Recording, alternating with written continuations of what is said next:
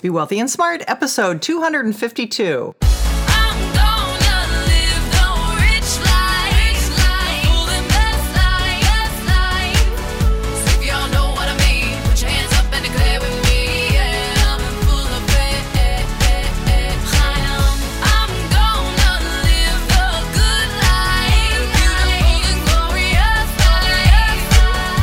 Into a world of wealth and financial freedom without budgets, boredom, or bosses on Be Wealthy and Smart.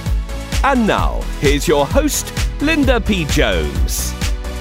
Welcome to Be Wealthy and Smart. I'm Linda P. Jones, America's Wealth Mentor, empowering women and men worldwide to financial freedom.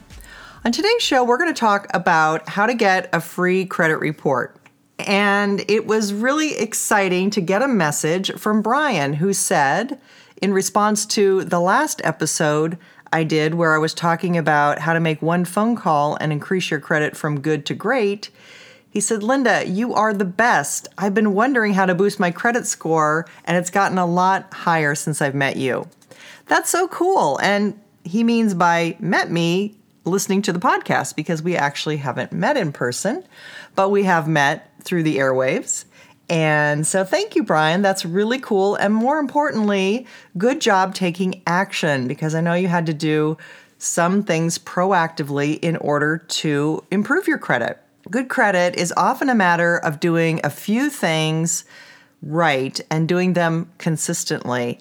And I have done podcasts before on how to improve your credit, so I'm not going to go over a lot of the details, but I will say it's not hard to do if you pay attention to your credit. And you can always get one free credit report a year at annualcreditreport.com. That's annualcreditreport.com. A lot of other places are also now starting to give free credit reports, like certain credit cards are giving free credit reports, certain banks are offering free credit reports. A lot of those credit agencies that advertise free credit reports on television actually aren't free, so that's really misleading. But you truly can, by law, get one free credit report a year at annualcreditreport.com. Credit is just one of those things that it's a matter of paying attention to. It's a matter of doing certain things right. It's a matter of wanting to have good credit and knowing the components that go into your credit score and then paying attention to how you can improve them. The other day, I did the actual podcast about how I made one phone call and doubled my credit limit on a particular credit card that was dinging my credit score only because I was charging more than 35% of my available credit each month on my card due to my business expenses. So it was dinging it, and by raising the limit, I won't have that ding anymore.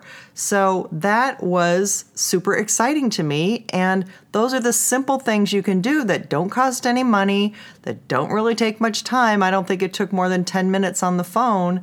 And yet it made a huge difference in my credit. So I want to encourage you, inspire you to work on your credit, pay attention to it, you know, it's not that credit is the end all be all for your finances, but it is important for anything that you do. And because I had a good credit score, it was easy to raise my credit limit. But if you're not coming from that place, then you have some basics to put into place before you can raise your credit limits.